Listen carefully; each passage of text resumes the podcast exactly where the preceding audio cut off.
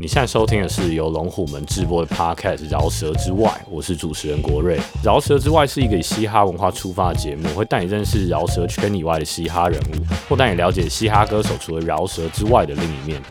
欢迎收听《饶舌之外》。开始之前，还是帮大家做一点小小的播报。上一节《饶舌之外》我们访问肖张老师，如果你还没去听的，可以赶快去听。我真的超喜欢跟街舞老师聊天，我每次聊完都觉得很有爱，很有能量。然后。阿法弹头 Pony Ride 的空房间也破十万了，如果一样你还没看的，赶快去 YouTube 观看啊！然后最后再跟大家推荐一个活动，四月十七、十八两天，在北海岸的半岛秘境露营区，由膝关节主办的嘻哈岛，他们办了一个两天一夜的户外嘻哈生活节，我觉得很酷，推荐给大家。好，那我们回到这次的主题，这次找来的是上次一起做 Live Podcast 的 Popo J，然后跟我自己私底下的好朋友汤姐，我们想一起来聊聊关于。兼职饶舌歌手这件事。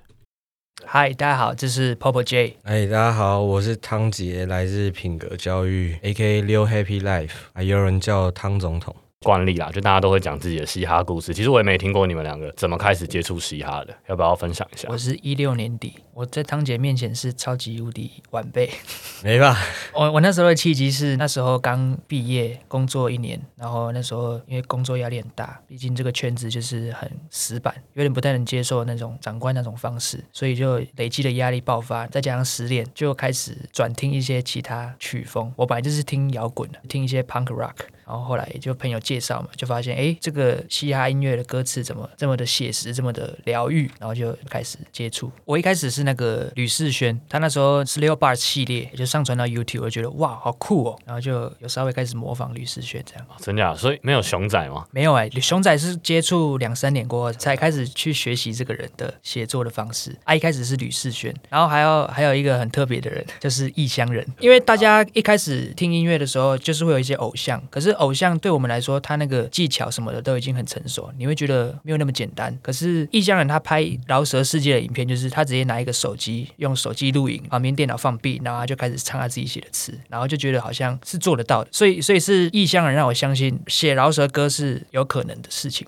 那 Popo J 在听歌的时候，就是或是刚接触这个文化的时候，有朋友跟你一起，还是其实有？其实那时候就是因为朋友介绍才知道中文饶舌这么多有趣的人。那时候他介绍我国蛋，哎。国蛋一听就觉得蛮喜欢的，因为刚好那时候的状态是比较差，然后国蛋的歌就好像感觉让你进入他的氛围里面。我大概国中国二的时候，二零零八零九，我从小就蛮喜欢听一些歌词很好笑的歌，就是一直都有这样的兴趣，而且开始接触到像是什么黄立行啊，还有马吉那些歌词，我就会把他们的 rap 部分背起来。可是那时候我没有自己就自我认同是哦喜欢嘻哈音乐，就只是喜欢背一些。很长的歌词，然后觉得很好玩，这样。然后就是到国二听到那个热狗出差不多先生，然后就觉得哇，这个这种写歌词的方式实在是太厉害了。那时候热狗里的歌词说，所以昨天晚上梦到突发，然后说哎突发谁啊？然后就开始去听突发。哪些人影响到你？我觉得最早就是热狗、蛋堡、顽童、三 P，然后突发、J Z，大家都是同时期，就是刚开始听嘻哈时期，就是拼命在听的。我们是读私立学校。然后以前真的是没什么人在玩 pop 或者是摇滚以外的乐风，刚好是我学校的性质又比较特别，是那种专门出那种医科啊、台大升学导向学校，所以连听一般的音乐的人都很少了。更何况我就是听嘻哈，所以就有点像是好像在偷藏禁书，就是有一种 guilty pleasure，好像我在偷偷做一个坏事，可是我又不敢太让别人知道。可是有时候我会，比如说作文课啊、音乐课什么之类，我就会故意拿一些老师歌出来炫，哎，大家还是觉得蛮屌。但是还是不知道我在干嘛。汤杰会很常去看表演吗？我记得我以前国二的时候，有一次自己去西门町那个性病防治所前面看那个顽童三 P 跟热狗一个就是服装品牌演出，然后完全没有观众哎。对，然后我就在就是站第一排，然后就一直接那些他丢下来的衣服，然后那时候跟他们合照。哎，你还要留着吗？我放在无名小站呐，可能没被碰到，所以我要回去找一下照片，可能在我妈柜子里面的 CD，因为以前我们都会把照片烧到 CD 里面。我真的很希望可以找到啦，因为毕竟现在要跟热狗他们合照有点困难。刚刚稍微提到家人的部分，就是家人对于你们喜欢嘻哈有什么想法？哎，我爸妈因为后来大学就是他们就知道了，但是一开始国中在听的。的时候，好像他们还蛮不爽的吧？他们就觉得这种下里巴人的音乐，然后里面充满了暴力跟毒品什么之类的。我记得我那时候好像有偷偷去找以前人人有攻练的那种饶舌歌手，一个叫 NC 演的，我就找他学过饶舌，可是我才学一阵子，后来我爸妈发现，又叫我不要再学了。不过我家人算是这在求学阶段对一些特定的事会会去管，但是整体而言，就是我要我拿零用钱或自己赚钱去买 CD，他也不会管。他们会听你的歌吗？后来好像有时候会看到他们在听，他们可能看到就是哦这件事好像对我还蛮重要的。应该是汤姐比较会遇到这个问题，因为她学生时期啊，我接触都已经出社会，所以其实爸妈不太管了，对啊，只是他们应该是蛮喜欢的，因为我妈都会去跟人家介绍、推荐我的那个 YouTube 频道。她有一次去那个中华电信找人家帮她修她的手机，然后她就跟那个服务人员聊起来，就跟他说：“哎，这是我儿子的 YouTube 频道，他推荐一首歌。”汤姐，你觉得我妈会推荐什么？小屌哥。对 我妈推荐他小屌哥，重点是有一个更屌的，就是那个服务人员，其实他早就听过了。哇！中华电信，小老小老图，中华电信嘻哈。然后我们多做一些这种的，我觉得台湾嘻哈就要打进中华电信，就是在手机行放的才是真的 street shit。哎，那我们来聊聊嘻哈文化这件事情在你们生活中扮演的角色。好了，就是你们觉得它对于你的生活来讲是一件什么样的事情？我觉得嘻哈对我的。除了音乐以外，还有做音乐以外，其实整个影响都还蛮大的。因为原本不知道，可能社会上或者这世界上还有很多这种弱势群体，或者是一些法大的事情，但是就突发都会写嘛。然后我记得以前好像还想说要不要去读社会系之类，然后会去看有一本书叫做那个《我当黑帮老大一天》，就是很多那种黑人贫民窟的书，我都会去 digging 啊，对吧？然后就会对这些东西越来越敏感。而且就是一开始想要学饶舌的时候，就会自己去看一些，比如说阿姆。怎么练写词什么之类的，或者是看 d a g 啊，以前他们都好像在念报纸排 flow 这些东西，就会让我平时没事只是在阅读一个东西的时候，我就会想说，哎，这有没有韵脚？然后就久而久之就变成一个习惯了，所以整个人影响都蛮大的。那会我觉得你觉得现在对我来说，就是写歌变成是我的重心，你会想要创造出更超越自己的作品，然后在这个过程中，你要做出一些，比如说更专注在生活中的每一件事上，你变得要要逼自己更认真生活。不然你就是会糜烂，大家都会有耍废的时候。嘻哈扮演着一个有点像推进器，当你耍废一阵子之后，你会自动会想要反弹的感觉，就觉得我不能再这样废了，就是我想要做出更棒的作品。哎，聊聊你们创作的一个过程好，因为其实大家可能不知道饶舌歌手是怎么开始写一个东西，就是怎么写词的，会是先听一个 B 吗？还是会先写一些韵脚，还是怎么样的？我先讲吧，我我觉得其实都有，但是我觉得最重要的是那个主题的发想，因为主题发想是最关键的，因为一首歌的走向啊，它的有不有趣啊，它攻击性的强弱啊，或者是它你是要往心理层面去发展，够不够深，就就是从主题开始。那有时候当然就不会一开始就主题就很明确，就可能你只是在在。想一些有趣的东西，借由去听 beat 的过程去帮你想到更多东西，所以我觉得都有。像我大部分的创作模式跟现在的网络上的风气就是比较接近，就是因为现在 YouTube 频道不是都很多那种泰币的频道，对啊，现在其实这个时代的饶舌创作，其实很多人都是从这个泰币开始，就可能你听一个编曲，你觉得很顺很爽，你就开开始从它去写。啊，其实我比较大部分的状况都是用这种方式，就听到我真的很喜欢的编曲，我会去联想说，我光听这个音乐。我可以想到哪些东西，我我会把自己置身在这个编曲的情境里面，然后开始去想，变是有点是编曲引导创作的一个时候。就是有有时候看状况，看你今天这个是要帮别人写的，还是写自己的歌，然后人家是笔已经做好给你了，还是说你先是自己突然想写的东西，都状况都会不一样。有时候是先写好一些，就很多很多 punch line，然后因为我自己有时候无聊，不是也会抛一些，就是纯粹是歌词的。有时候那是我纯粹就只是一直在写歌词，都没有听 B，但是如果我觉得这个可以发展成一首歌的话，我会再去找适合 B，然后再去修那个 flow。这样，如果是一些比较好玩的歌的话，我会尽量用 freestyle 的，不一定是直接 free 把它唱出来，有可能是 free 着写。那你们两个觉得在台湾玩嘻哈容易吗？蛮容易的，警察都可以玩的。没有啦，就是现在跟以前比，太多太多资源了。从编曲嘛，网络上都是啊，然后词曲也有很多台湾的创作者可以。可以参考。然后录音混音现在也越来越多独立的宅录啊、工作室啊，所以我觉得现在任何一个素人想要做出完整一首歌，其实他只要负责把词曲写好，不用花很多钱就可以完成一首歌，所以我觉得蛮容易的。可是如果是汤姐刚接触饶舌的那个时候，可能就没有现在那么容易，现在真的容易多了。我觉得整体而言做音乐现在当然都很容易，因为就是电脑什么都可以帮助创作，但是也有不太容易的地方，因为台湾可能是因为经济等等压力问问题，然后大家的工时太长了，就是会去接触音乐地个很深的人，有这个时间、有这个精力跟资源的人，就还是比较少，所以会需要很多推广文化的人。然后身在创作者的圈子，其实我们有时候也会被我们自己听的音乐限制住了，因为我们可能常常都会想说我们要做国外最新的东西，可是其实这不一定是听众想要的，并不是说我们要去迎合听众，但如果他完全就是他可能连十几年前的东西都听不懂的话，你现在要做一个这两年三年的东西，然后还要跟世界接轨，我觉得有时候会觉得有点不实际嘛。对对对，有难度啊，有它的难度。我觉得可以尝试一些像九一那种方向蛮好，就是大家会有共鸣的题材。台中真的超嘻哈的，然后搬到台中。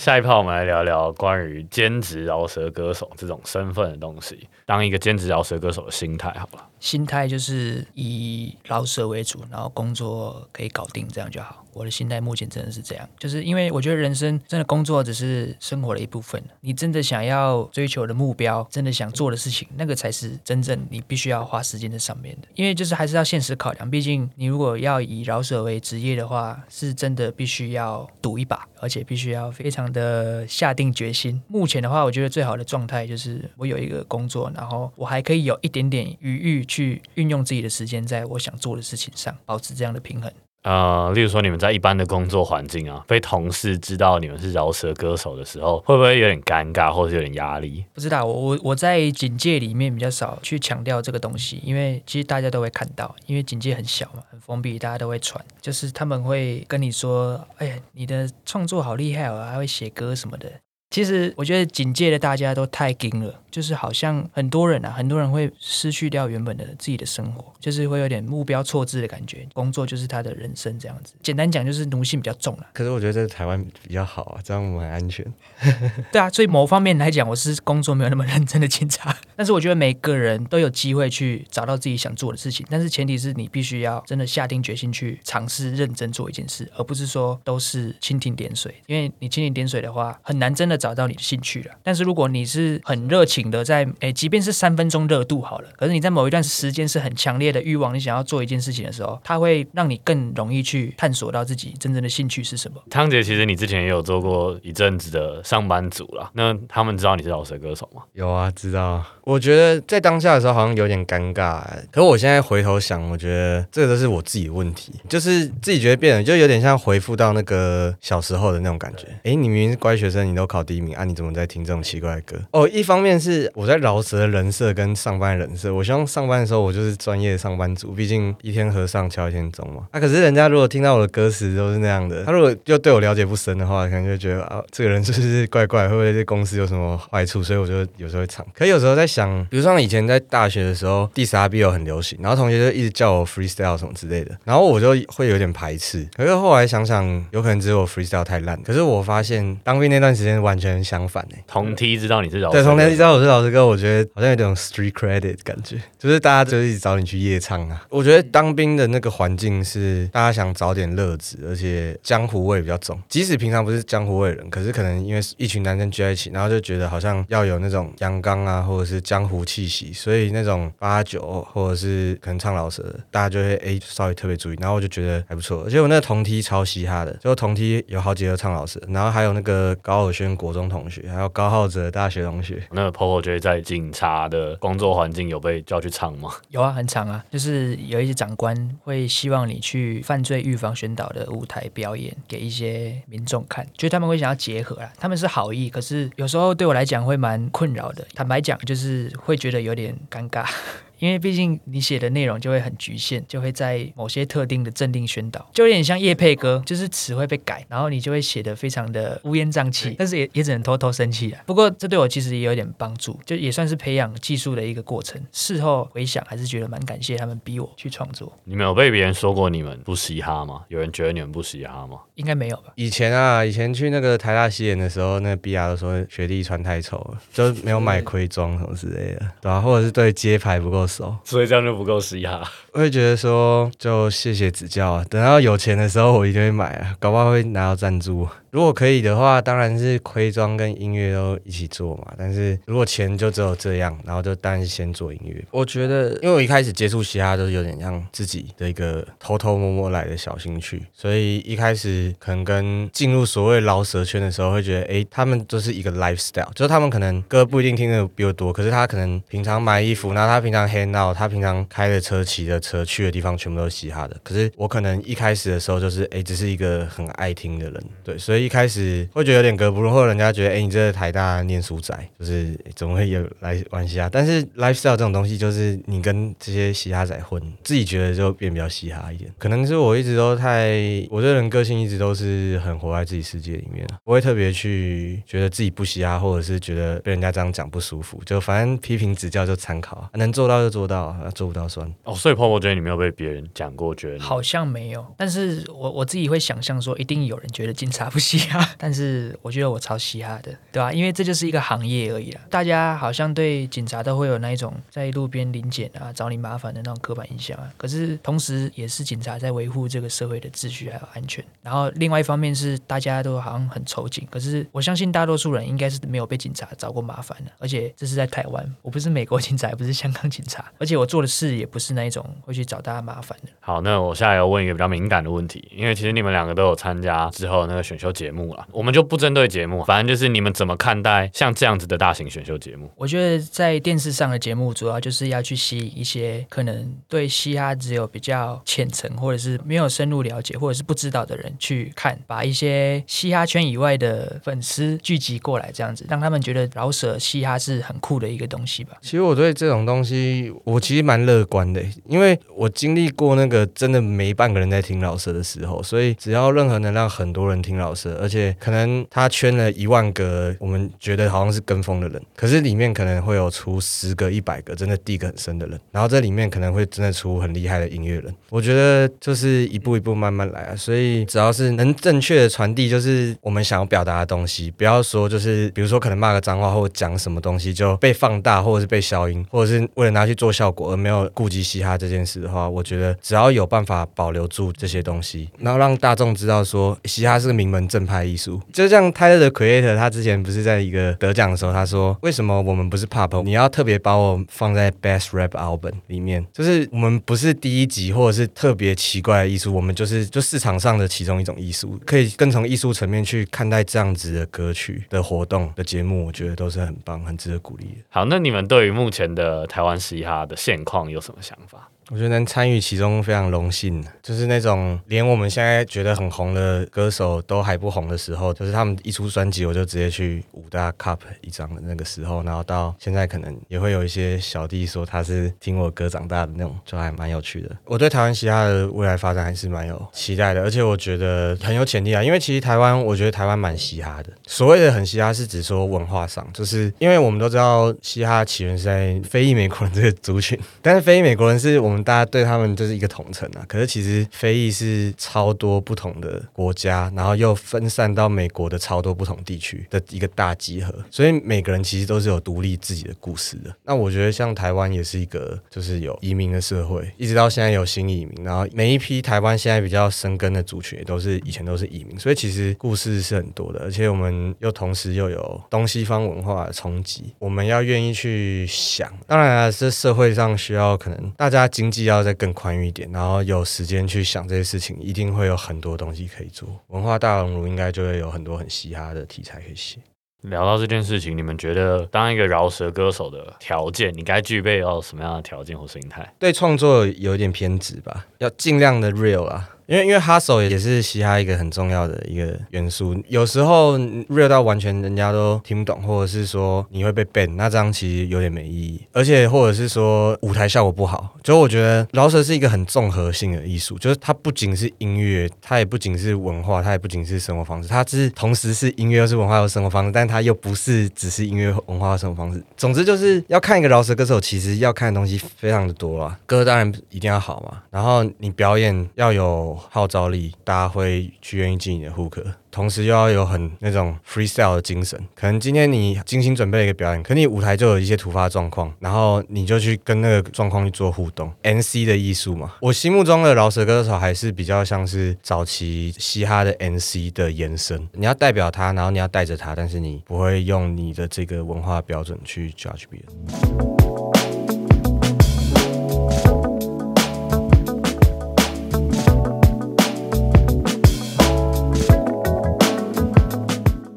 们会在意负评吗？Popo 觉得有收过负评吗？好像很少啊。哦，说你很像熊仔了，我觉得这可能是看到最类似像负评的东西。也没有吧？这不算，这不算负评，是不是？对啊，这应该算正评吧。负评好像 YouTube 有留言有看过几个，但是有点印象模糊了，没有很在意。负评的话，其实之前我有一个朋友，就是那个很爱涂鸦那个大肠宝宝，那大肠王，他之前就跟我说：“哎，你歌太少负评了，你这样会声量会很低，因为就变成说会听我的歌的人都会喜欢，但是其实听不懂的人就。”完全不会进来听。有时候我会想，如果多一点复评也不错。我印象最深刻的复评就是有人那个啊，有几次哦，不止一次哦，就是那种发公开贴文说我的歌词都是丑女什么之类的。哦，原本要截图，原本想要告他，我还问范立山说那个要怎么告人家诽谤什么之类的。因为他很奇怪，他其实表面上在骂我，可是他其实在骂熊仔，因为他说他看到熊仔分享我的歌，然后就说哦，熊仔居然听这种歌，熊仔没什么 sense 什么之类的。没有，我想先知道那一首是什么歌。我的志愿。是啊，我的这件事是有角色的，角色是一个童年角色，但不是在讲自己的事。他可能会错意，或者是没有 get 到你的讽刺的点。我的志愿是是一个很强烈反讽的一首歌，哎，他可能只看到字面上的意思，就觉得哦，你很丑女。就可能需要多一点大虾时代，让大家知道怎么听老师。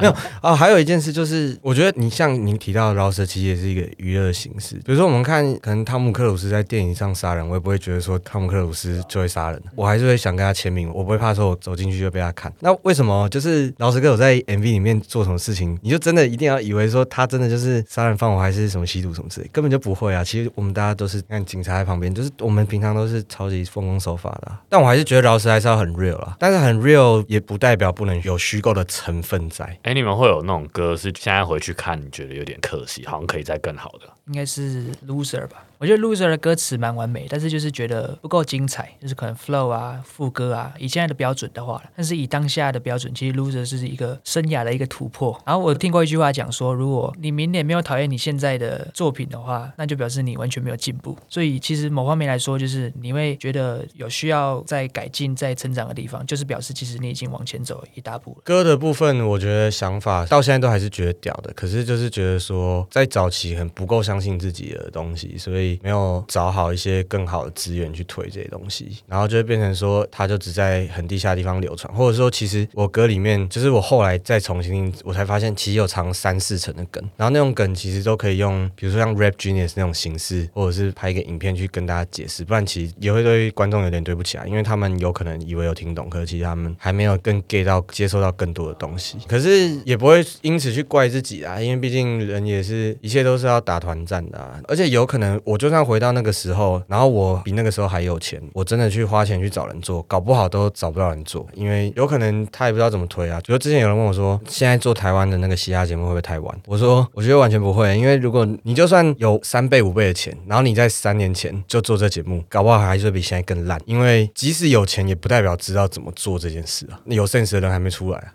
哎，其实你们两个也都算是独立的音乐人啊。你们觉得独立经营自己最困难的地方是什么？除了钱之外，应该就是要自己去行销自己。有时候我们会觉得说，我这样子好像太自满，或者是太自以为自己是谁了。就当你要写一些东西，可能去推广、推销自己的作品的时候，会觉得说我这样好像太自夸了，会不会让人家觉得 “no one let go”？好像有点尴尬，会想要切换成一种小编的角色，帮自己行销。对，我也觉得最难的就是切换。可能我在歌里面表达东西都很强，可是我自己这样去跟案主接触，我跟案主接触的时候都很严肃。可是案主，哎，他就说，哎，那你歌那么强，我不知道你的人会那么正经。可是就是我如果用那个很强跟你做的话，你应该就开始 diss 我，我这个案子就成不了了。这是完美阿米的一个难处，角色切换，而且有可能你想要进入创作者 mode 的时候，你会想要整天关在家里。可是你如果是一个小编或者是一个去谈案子的人，你不可能就是三天不上班，或者你三天不发文什么之类。所以我觉得短期或中期的目标，我希望还是等到我的歌真的越做越来越好之后，我要把很多的工作外包给真的专业的、很行销的人帮我一起做。听说接下来 Popo J 跟汤姐会有一些合作，你要透露一下吗？就是跟想跟汤姐做一个合集，然后会写一些比较偏 inside 内心的正能量，可能会 focus 在一个是鼓励创作者，然后一个是鼓励 general 的心理疾病的人。因为这两个主题都是我们蛮有感的。因为其实做创作很容易卡关，可是创作者一定觉得自己很屌才会去创作嘛。可是这个 ego 常常会让我们不愿意去求助，不管是实质上的，还是可能有时候写歌写到一半需要有人陪你说说话之类，然后你就会卡关卡在那边。啊，你一首歌原本可能可以写好，然后就搞了很久都写不出来，或者是你写好了之后，可能你给某个人听，然后那个人觉得不好，可是其实你刚好只是选到十个人里面不喜欢的那个人，啊，另外九个人都会超喜欢的，可是你你就因为这个人先讲的不好，你就不出这首歌了。然后心理疾病就是就像阿法弹头他们最近出的那首歌一样，年轻人常常遇到的。问题，而且我觉得这会是台湾嘻哈蛮可能会常见的一些主题啊，因为比如说互德的事情啊，帮派械斗这种事情，我觉得不一定不会变成主流，但是至少在台湾这件事是存在，但它没有大到说可能可以变成一种僵弱。但是反而是这种都市人文明病这种题材，以前小人啊、三小汤他们常常都做，大家都很有共鸣。我觉得创作者常常处在一个矛盾的状态，我觉得都是在自卑跟自满之间。你可能刚写完一首歌，觉得很自满，那可能你听个五六十遍之后，就觉得啊，好自卑哦，我怎么那么烂？还是要相信自己的 sense，真的不屌的东西应该不会出，或者是你就真的不会去推之类的。屌的东西有可能你真的听几次之后觉得有一些不屌的地方，但是可能过几年之后你回去看，你回想你在那样的环境跟那个时间点可以做出这样的东西，其实是一件很屌的事。你只要当下那个坎要过去就好。其实越到后面会觉得说，每一次你写出来的歌，你可能认为那是成果了，可是你再把时间往后看，其实你所谓你当下的成果，其实都是你的过程。嗯，对你们两个来说，嘻哈到底是什么东西？我对嘻哈的定义蛮简单的，就是我觉得你只要专注在做你自己热爱的事情，那你就真的蛮嘻哈的。我觉得嘻哈，我推两张专辑啊。我觉得这两张专辑，如果听得懂或喜欢的人，应该都蛮嘻哈。一张是英文的，一张中文的。英文就是 Kendrick Lamar 的那个 Two Peanut Butterfly，哇，那张真是太嘻哈了。我觉得它是完美的音乐上，还有歌词上，还有故事。就嘻哈就是你要去对抗这世界，可是你同时又要对抗自己。因为 Two Peanut Butterfly 他的那张专辑里面是在讲 Kendrick 他从街头成名了之后，可是他说他滥用了他自己的名气，可能去做一些坏事情，然后他。他回去反省，对，所以其实不只是说哦，大家都觉得嘻哈好像就是 fight the power，就像以前 Public Enemy 之类的 fight the power 之外，你也要小心自己变怪物，就是你随时都要保持一个警觉，然后战斗的状态。对，然后中文的就是龙胆子的那个 What the fuck，我觉得中文最把嘻哈的精神讲得清楚，一张专辑。